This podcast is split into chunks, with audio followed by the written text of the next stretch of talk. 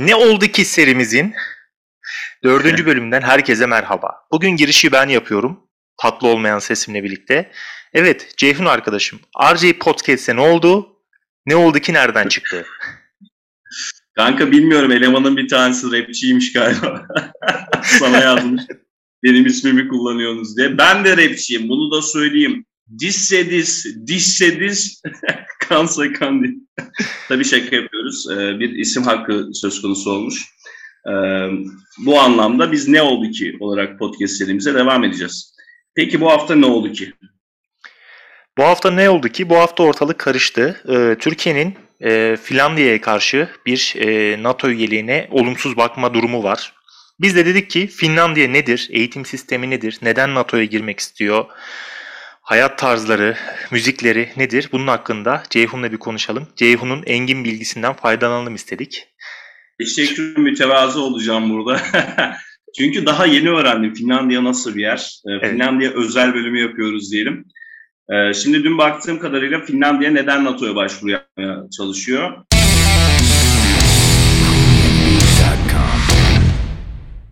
Bunun sebeplerinden bir tanesi Rusya'yla bu iki ülkenin, Rusya ve Finlandiya'nın birbirine 1335 kilometrelik bir sınırı var.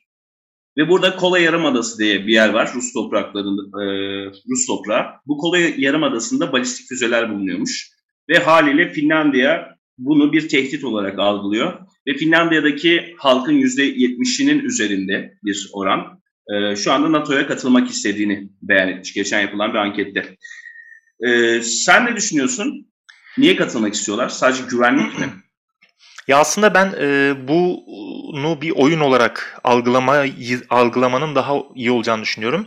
Çünkü kuzeyinde baktığımızda Türkiye olsun işte ne bileyim o Rusya hattı yarısına kadar NATO üyesiyken işte İsveç, Finlandiya yukarıki taraflar NATO üyesi değil ve NATO'nun eksik kaldığı taraflar bunlar. Yani Rusya'ya tam hakimiyet güdemiyor.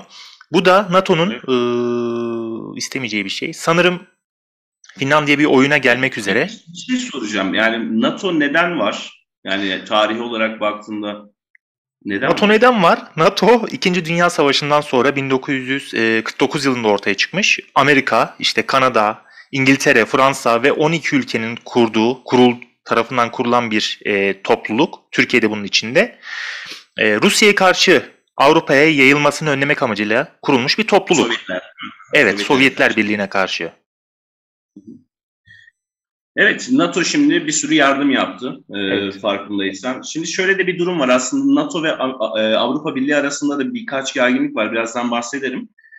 Bu tabii ki bu güvenlik problemi, güvenlik gündemi neden ortaya çıktı? Ukrayna-Rusya Savaşı'ndan dolayı ortaya çıktı. Dün baktım haber sitelerine, Washington Post'a, New York Times'a, Wall Street Journal'a falan baktım. Genelde haberlerde Ukrayna destekleniyor ve bir haberde mesela şöyle bir ifade var. Bir kültür merkezinde 11 yaşında bir çocuk yaralanmış. Şimdi sen bu cümleye baktığında yaralanan 11 yaşında bir çocuk. Ama nerede yaralanmış? Kültür merkezinde. Yani kendi toplumuna diyor ki bak Ukrayna'da bir kültür merkezi var diyor. Ve orada bir çocuk var ve Ruslar o kültür merkezine saldırıda bulunuyorlar diyor. Mesela Severe Donetsk diye bir bölge varmış Ukrayna'da. Şöyle bir cümle, haber sitesinde geçen cümleyi okuyacağım. Çocukların da bulunduğu 200 kişiden fazla olan bir okulda 3 yetişkin öldürüldü. Şimdi çocukların da bulunduğu okul denilen yerde zaten çocuk bulunur. Haliyle. Öldürülenler yetişkinler. Yani burada olay ne? Çocuk var mı? Ne bileyim sivil var mı? Tabii şunu düşünmek lazım. Bir önceki bölümde de bahsettik. Kamuoyu oluşturmak çok önemli savaşlar esnasında. Yani çocuklar var, siviller var ama neden tahliye yok? Bir taraftan da bunu düşünmek lazım. Ya tamamıyla göz boyama olduğunu düşünüyorum. Çünkü biliyorsun Arap ülkelerinde Irak, İran, Suriye Filistin, Afganistan buralarda yıllardır savaş sürüyor. Özellikle Amerika olsun, diğer büyük ülkeler olsun. Birçok çocuğu, kadını ne hallerde olduğunu biz gördük. Buralara ses çıkmazken Avrupa ülkesi olan Ukrayna'ya bu kadar vurgu yapılması sence neden böyle bir şeye ihtiyaç duymuş? Aslında Batı ülkesi olarak görüyorlar ya böyle işte sarışın mavi göz. Yani bu işte Batı dünyasında bir ikiyüzlülüğü olduğunu gösteriyor bence. Bir de şeyde mesela dün baktım, Ukrayna Dışişleri Bakanı Dimitro Kuleba şöyle bir açıklama yapmış. Demiş NATO bize hiçbir şey yapmadı, hiçbir destekte bulunmadı. Şimdi böyle bir durum varken Finlandiya neden NATO'ya girmek istiyor? Bunu düşünüyorum ben. Hı hı. Bir de şimdi başka bir bakan, İçişleri Bakanı, Ukrayna İçişleri Bakanı Merya Dakobyan şöyle bir ifadede bulunmuş. Savaş bitse bile Ukrayna'nın 5 ila 7 yıl arası bir zamana ihtiyacı varmış. Ne için? Mayın temizliği yapmak için. Yani şu anda ya çok acayip bir durum var Ukrayna-Rusya savaşında. Peki savaş sen uzadıkça Finlandiya yetkilisi olsan, işte bu NATO'ya girip girmeme sürecinde yer alsan, senin sözüne baksa bu olay. Sen ne düşünürdün Finlandiya yetkilisi olarak? Kanka şimdi Finlandiya real politikle yönetiliyor. Hı hı. Gazprom şirketi var, Rusların doğalgaz şirketi. Gazprom şirketi doğalgaz akışını kesme kararı almış. Şimdi bilmiyorum yani çok iki taraflı bir şey. Yani. Ama ben şunu söyleyeyim bak bir şey ekleyeceğim. Şimdi NATO farklı bir şey, Avrupa Birliği farklı bir şey ya. Şimdi genel olarak Avrupa Birliği'nin birlik içerisinde hareket eden bir yapı olduğu söyleniyor bu savaş başladıktan sonra. Kuvvetli, önemli, zor kararlar alabiliyor Avrupa Birliği. Daha esnek hem ticari konularda ve Avrupa Birliği şöyle ön plana çıkartmış kendisini. Gelmiş geçmiş en hızlı mülteci krizini çözmeyle ön plana çıkartmışlar. Yani mülteci krizi. Avrupa Birliği biliyorsun biz de yaşıyoruz. Bir ara hatta gireriz bu konulara çünkü Türkiye mülteci konusunda da kaynayan bir kazan. Evet. Derin bir yarası. Evet, peki. Finlandiya'da bu savaşla bağlantılı çok acayip şeyler olmuş. Birkaç araştırma yaptım.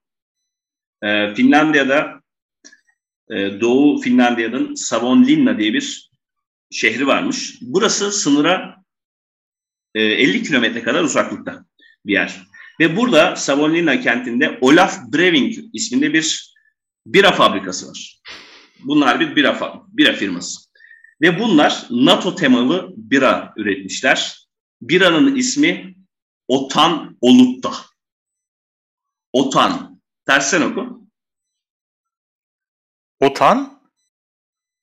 Tersten NATO? Oku, NATO, evet. Yani bunlar Otan Olukta diye bir bira çıkartmışlar geçen hafta. Ve bira tanıtırken şöyle demişler, güvenlik tadında. Sonra bu bira şişesini üreten kişi, yani birayı fabrikanın sahibi Petteri Vantinen demiş ki dünyanın her yerinden her gün 200'ün üzerinde telefon alıyoruz. 2 gün içerisinde 8.000 litre bira satışı yaptık Finlandiya içerisinde. Çünkü halk NATO'ya girmek istiyor ve bu bira şişesinin üzerinde bir şövalye var. Ve şövalyenin elinde bira şişesi. Göğsünde de NATO logosu var. Acayip bir şey. Bir de mavi renkte falan. Yani adam ticari bir zeka kullanmış. Madem ülkede böyle bir durum var, ben bundan para kazanayım. Ya şu bir gerçek. Gerçekten dünya üzerinde belli bir kısmın ülkelere yönlendirme durumu mevcut. Sanırım şu an kurban Finlandiya. Umarız olabilir. Hakkında hayırlısı olur. Bir de bu OTAN NATO ya. Şimdi ben biraz Fince öğrenmeye başladım bu vesileyle. Baktım ki Otan Olukta ne demekmiş? Otan Olukta ya ben bir bira alayım demekmiş. Ya markanın ismi de kendi dilleriyle uyumlu. Bir de sen bir şeyden bahsetmiştin. Sağcı solcu gibisinden. Ondan da biraz açar mısın onu? Açayım kanka ama şöyle. Mesela ülkedeki Finlandiya'daki sağcılar, muhafazakarlar falan şu an NATO'yu istiyorlar. Böyle soldakiler, liberaller falan NATO'yu istemiyorlar. Hatta Finlandiya'daki solcular tartışıyor. Türkiye'de bir savaş olsa, Türkiye'de bir NATO üyesi ya. Evet. Türkiye'de bir savaş olsa Finlandiyalı bir genç buraya gelir mi? Gelmez. Yani bizim tarihimize baktığında, Güney Kore Savaşı'na bizim askerlerimiz gitmiş. Gitti. Çünkü NATO üyesi olmak bunu gerektiriyor. Bunu tartışıyorlar. Siyasal İslamcılar, evet. Siyasal Finliler. Vallahi bilemiyorum. Her tarafta aynı zihniyette. Bir de bak, iki tane daha notum var bu bira mevzusundan. 2018 Temmuz'unda Helsinki'de Trump-Putin zirvesi varmış. Evet. Bu zirveden bir gün öncesinde bir tane bira fabrikası, fabrikanın ismi Rock Paper Scissors Brewing Company. Yani taş, kağıt, makas bira fabrikası, bira şirketi. Bunlar bir bira çıkarmışlar. Biranın adı "Gelin bunu iki yetişkin gibi çözelim." Trump iki yetişkin. Sonra bak şimdi başka bir olay daha var.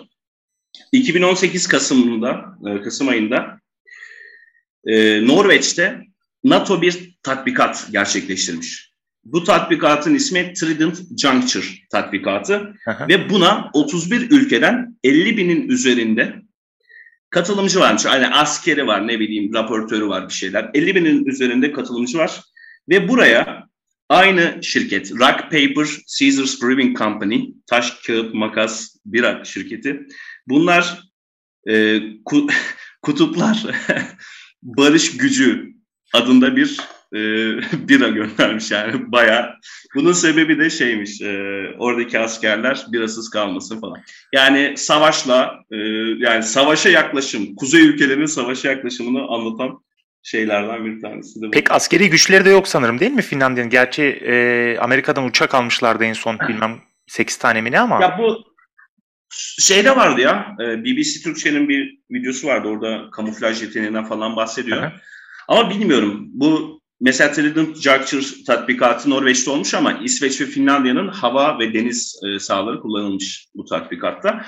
Hatta yaralananlar falan da var. Ölen yok da yaralanmış adamlar. Neyse, hep savaş konuştuk. Biraz da eğitim konuşalım abi.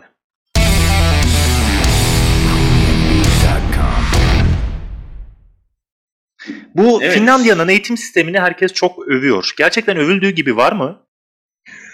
Kanka şimdi övüldüğü gibi var mı? Aslında son yıllarda düşüşe geçmiş.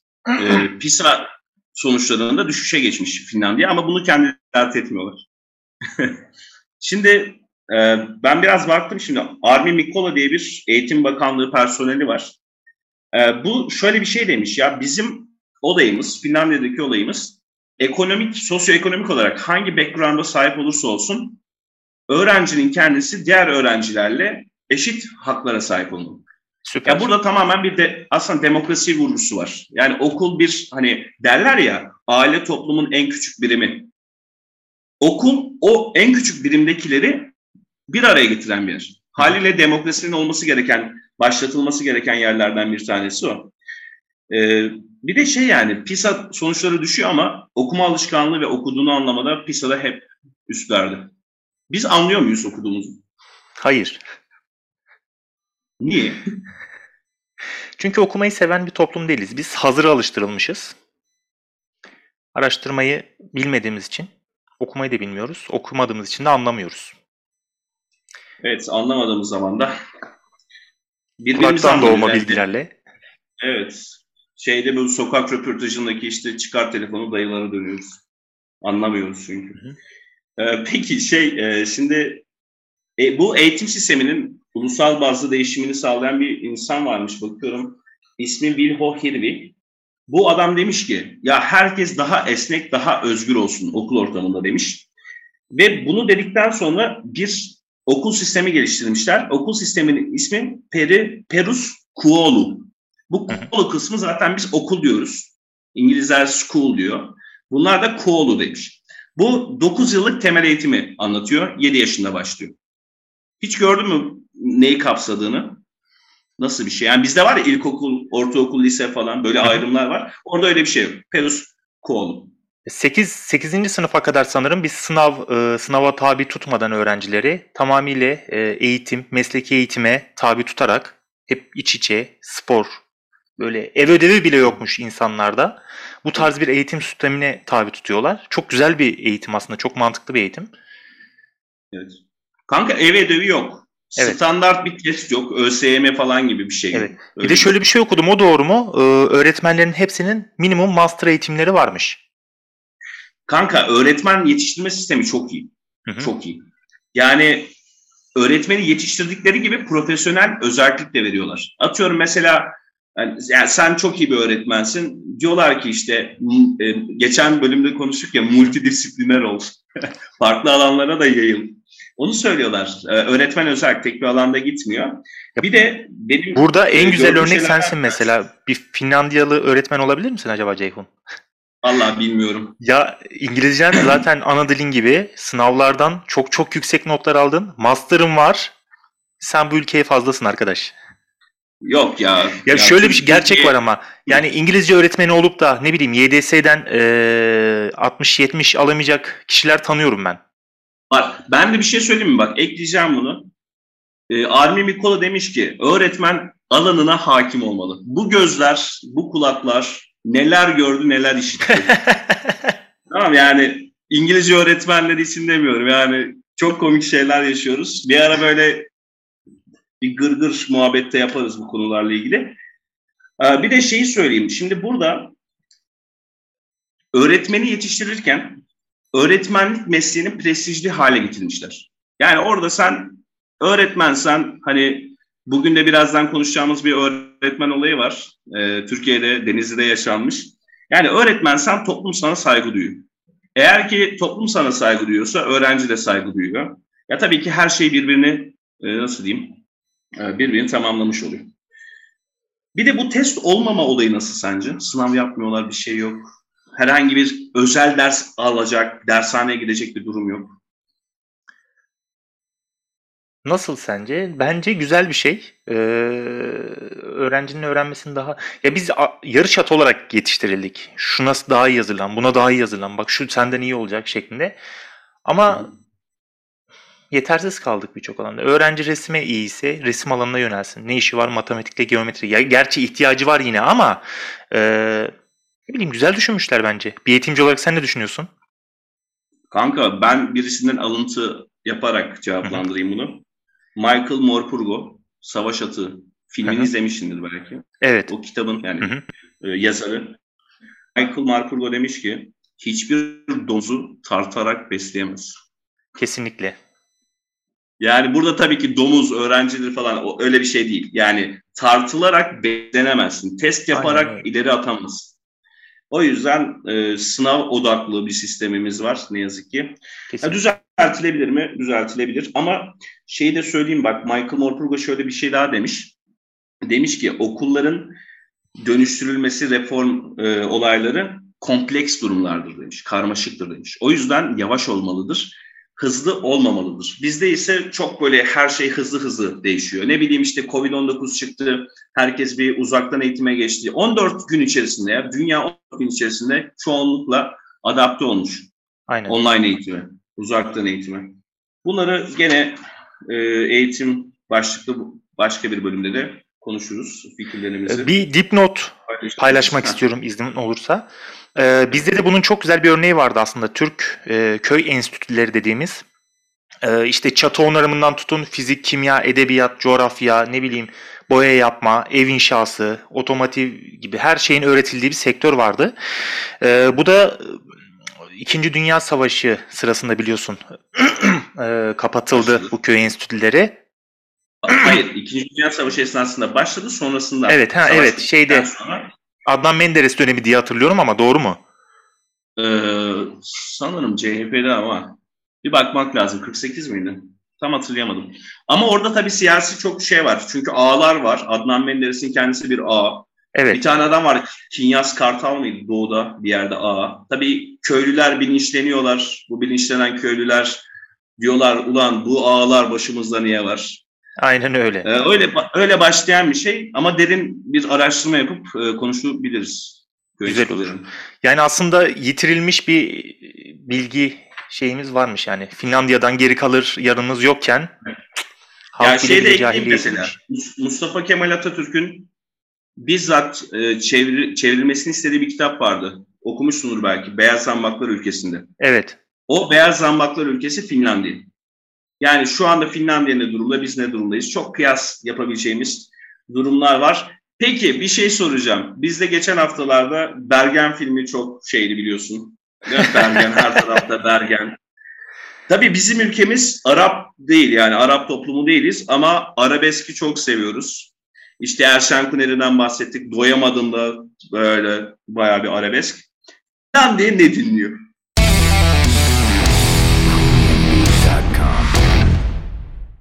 Biz arabesk dinliyoruz. Onlar dinliyor. Finlandiya metal müzik dinliyor. Metal müzik konusunda çıldırmışlar. Kanka ben de seviyorum metal müzik ama sanki Finlandiya'nın nasıl diyeyim biraz böyle folk, balat havaları falan var. Evet, senfonik metal kısmına kayıyor ve ben de bundan nefret ediyorum. Tamam, tamı tamına 3429 adet metal grubu varmış. Ve çok Black iyi. Metal'in kalesiymiş. Yani dünyada Finlandiya. Aynen. Ben de şeye bakmıştım. Bak 100 bin insanın, bak 100 binde 53.5 oran bu. 53.5 heavy metal müzisyeni varmış Finlandiya'da. Ve Obama'nın kendisi bir Nordic Summit'e, Kuzey Ülkeleri Zirvesi'ne katılmış ve demiş ki burası demiş heavy metal'in başkenti demiş Helsinki'de. Ama biraz tarih olarak baktığımda 97 yılı dönüm noktası olmuş Children of Bodom'la. Dinledin mi daha önce? Dinledim ama şöyle bir soru işareti var aklımda. Metal müzik normalde sanayi devriminden sonra ortaya çıkan haksızlığa karşı yapılmış bir müzik. Finlandiya'nın derdi ne? Kanka bak bir örnek vereceğim. İyi soru, iyi geldi. Mournful Lines diye bir grup varmış. Bu Mournful Lines'ın solisti Ida Katarina demiş ki hep içimize atıyoruz. Şey var ya hani neyle bir tane dizide ne çok şey biriktirmişsin içinde. Ya. Evet hep içine atıyormuş yani Finlandiya halkı. O yüzden böyle heavy metal'la bunu atmaya çalışıyorlarmış gibi. Tuhaf, evet. Benim bildiğim 4 grubu var. Nightwish, Children of Bodom, Apocalyptica ve Him. Dediğim gibi ben tercih etmiyorum pek. Böyle senfonik, böyle Viking havası veren gıygıdı gıygıdı müziği sevmiyorum ama seven arkadaşlara duyurulur. Evet, Lordi hakkında ne düşünüyorsun? Lordi Eurovision'u kazanmıştı. Geçen evet, Lordi bu işin dışında. Hard rock, hallelujah. Peki, styling hakkında ne düşünüyorsun? Çok iyiler, değil mi? Kıyafetler. Kesinlikle, makyaj. Kesinlikle. Evet, bu canavar görüntüsünün arkasında ne var acaba? Bunlar böyle satanizm eleştirileri. İçe atmışlık abi. İçe atıp biriktirmişlik var bence. Bence de içlerine atmışlar. Lordi grubunun normalde kimler olduğu bilinmiyormuş. Hı hı. Hatta bu makyaj ve kıyafet kimliğin kimliklerin saklanması anlamına geliyormuş. Ve bir tabloid gazete bunların fotoğrafını yayınlamış. Halk isyan etmiş. Sonra adamlar özür dilemek zorunda kalmış. Evet. Aynısı mesela Slipknot grubunda da var bilirsin. Yüzleri çok temiz insanlar. Yani görsen dersin ki bunlar nasıl bunu yapabiliyor dersin. Dediğin gibi gerçekten çıkartmamalılar. Onları biz o şekilde tanıyalım. Doğru. Banksy var mesela bir sokak grafiticisi böyle İngiltere'de. Onun da bir rock grubunun solisti olduğu söyleniyordu. Bak hatırlayamadım ama onlar da yüzünü saklıyorlar. Bir bakmak lazım. Peki Finlandiya böyle. Finlandiya hakkında bir genel kültür verebilir miyim? Tabii. Sauna olarak bildiğimiz şey aslında evet. Fin hamamıdır. Aynen öyle, doğru. Sauna Fin hamamıdır. Ben de bulmacada çok çıkar. Görüyor ve arttırıyorum. Evet, o Fin hamamında, saunada. Sen şimdi evleniyorsan ki Döçevel Türkçe'nin YouTube kanalında var. Aha. Sen evleniyorsun, kadınsın, tamam mı? Seni saunaya alıyorlar kanka. Kuş ağacı yapraklarıyla seni dövüyorlar. Bunun sebebi de hatta oluyormuş. Eski sevgililerinin tişörtü oluyormuş üstünde. Aha. Sen günahlarından arınıyormuşsun. Kuş ağacı yapraklarıyla. Ha, evet. Bir bilgi daha. Evet. Hatta o bölümde bir Fin düğünü nasıl yapılıyor? Çok güzel anlatılmış. Yani acayip görüntüler var. Evet. Peki bir de ekleyeyim ben. Finlandiya kültüründen bahsetmişken bir Fin destanı vardır. Kalevala destanı. Onu da okumak isterseniz edebiyata biraz ilginiz varsa mutlaka tavsiye ederiz. Bir ülkenin ulus oluşunu anlatır. Çok güzel bir destandır. Bunu da söyleyelim. Ve görüyor ve arttırıyorum. Nokia. Herkesin bir 3310'u vardı. Herkes o 3310'larla yılan oyunu oynadı. Bir yerlerde belki hala vardır. Böyle uzak dotumu alıyormuş gibiyim şu anda. Nokia bir Finlandiya şirketi ve Finlandiya ekonomisini kalkındırmış ve ülkeyi refaha kavuşturmuştur. Bunu da ayrı bir not etmiş olalım. Teşekkür ederiz. Evet, gündemde Monkeypox var, maymun çiçeği.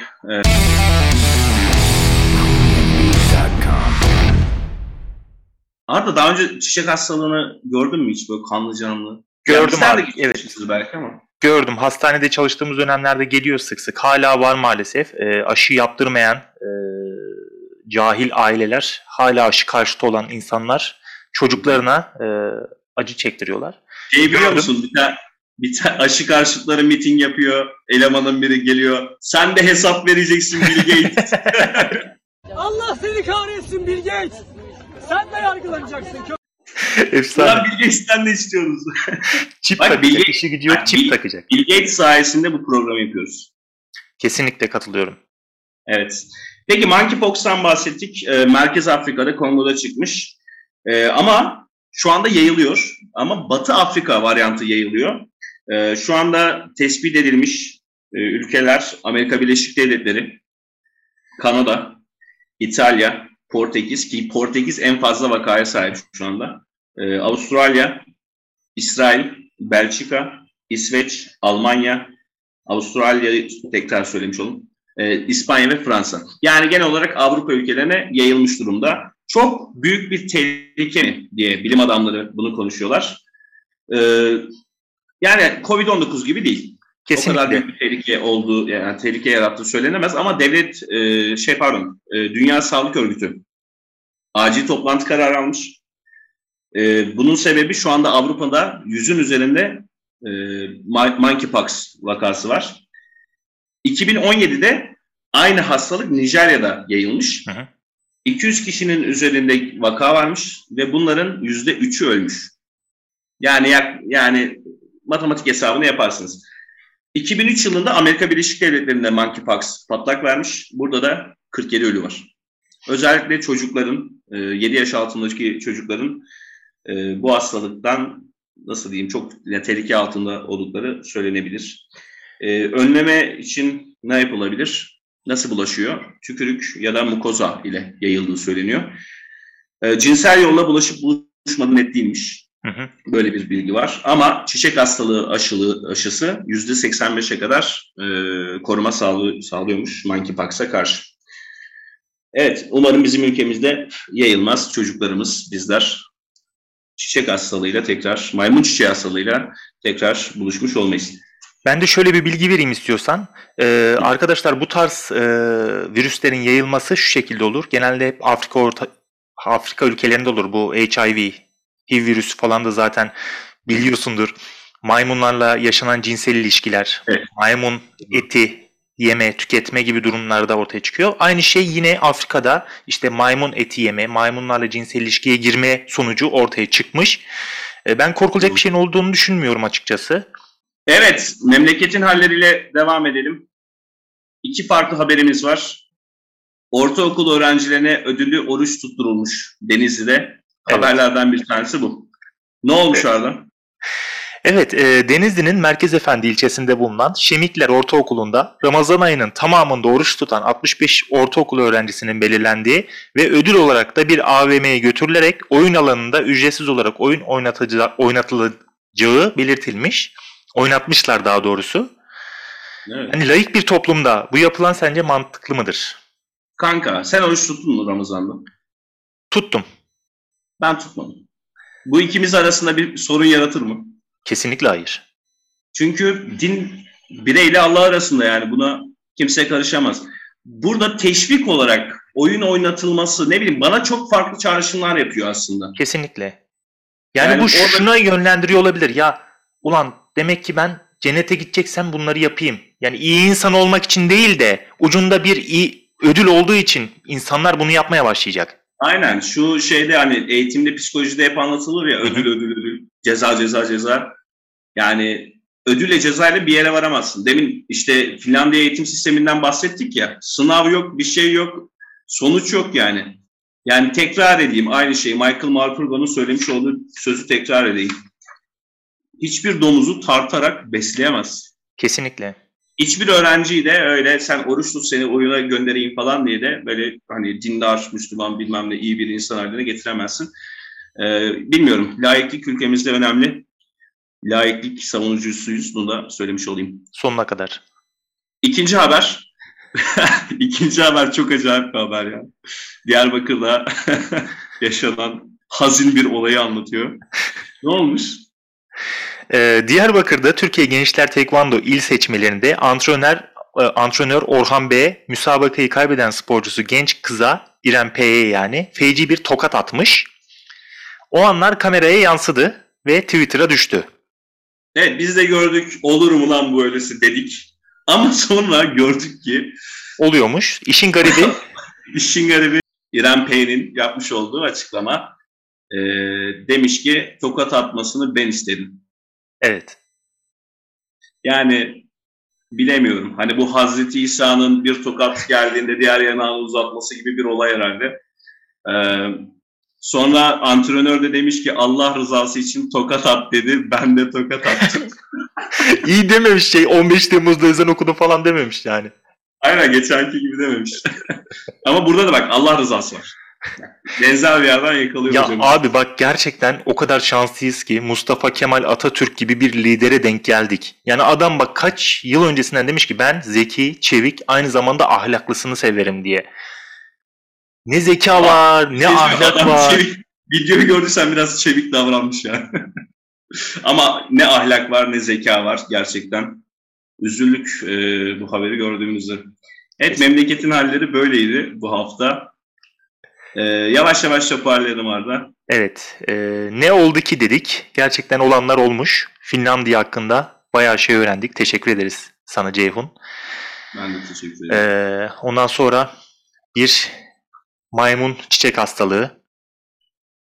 Ardından Türkiye'nin halleri. Tabii ki bitmez Türkiye'nin halleri. Konuştuk. Çok eğlendik. Senin söylemek istediğin şeyler var mı? Evet eğlenceli bir bölüm oldu. Ben dün akşam oturdum, ders çalıştım, öğrenmeye çalıştım. Yani Finlandiya'yı bilmiyorum, oturdum Kalevala destanını okumaya başladım. Sonra Instagram'dan Finlandiya'da yaşayanlara baktım. Her kadın sarışın, her erkek saçma sapan selfie çekmiş. Hatta bir tanesine de şey diye konuştuk, ne derler? Hani first hand experience anlatırsanız dinlemek isterim falan diye. Dün akşam konuştuk ama dönmedi. Yani konuştuk. Ama sorduğum soruya cevap vermedi. NATO hakkında ne düşünüyorsun? O da cevap vermedi, bilmiyorum. Ama güzel oldu. Hem Finlandiya'ya eğitim sistemine de biraz baktık. NATO ilişkisine baktık. Finlandiya'da heavy metal. Sabah oturdum Rasmus dinledim. Evet. Children of Bodom dinledim. Lordi özlemişsin değil mi? Hard Rock Hallelujah'ı dinledim. Erozyon videosunu izledim falan. Güzeldi. Araştırma yaparken de keyif aldım. Monkeypox'a da dikkat edelim. Sağlığımız yerinde olsun. Evet, böylece tamamlıyoruz. Ne Oldu Ki Podcast serimizin 4. bölümünün sonuna geldik. Görüşürüz. Dinlemede kalın, hoşça kalın.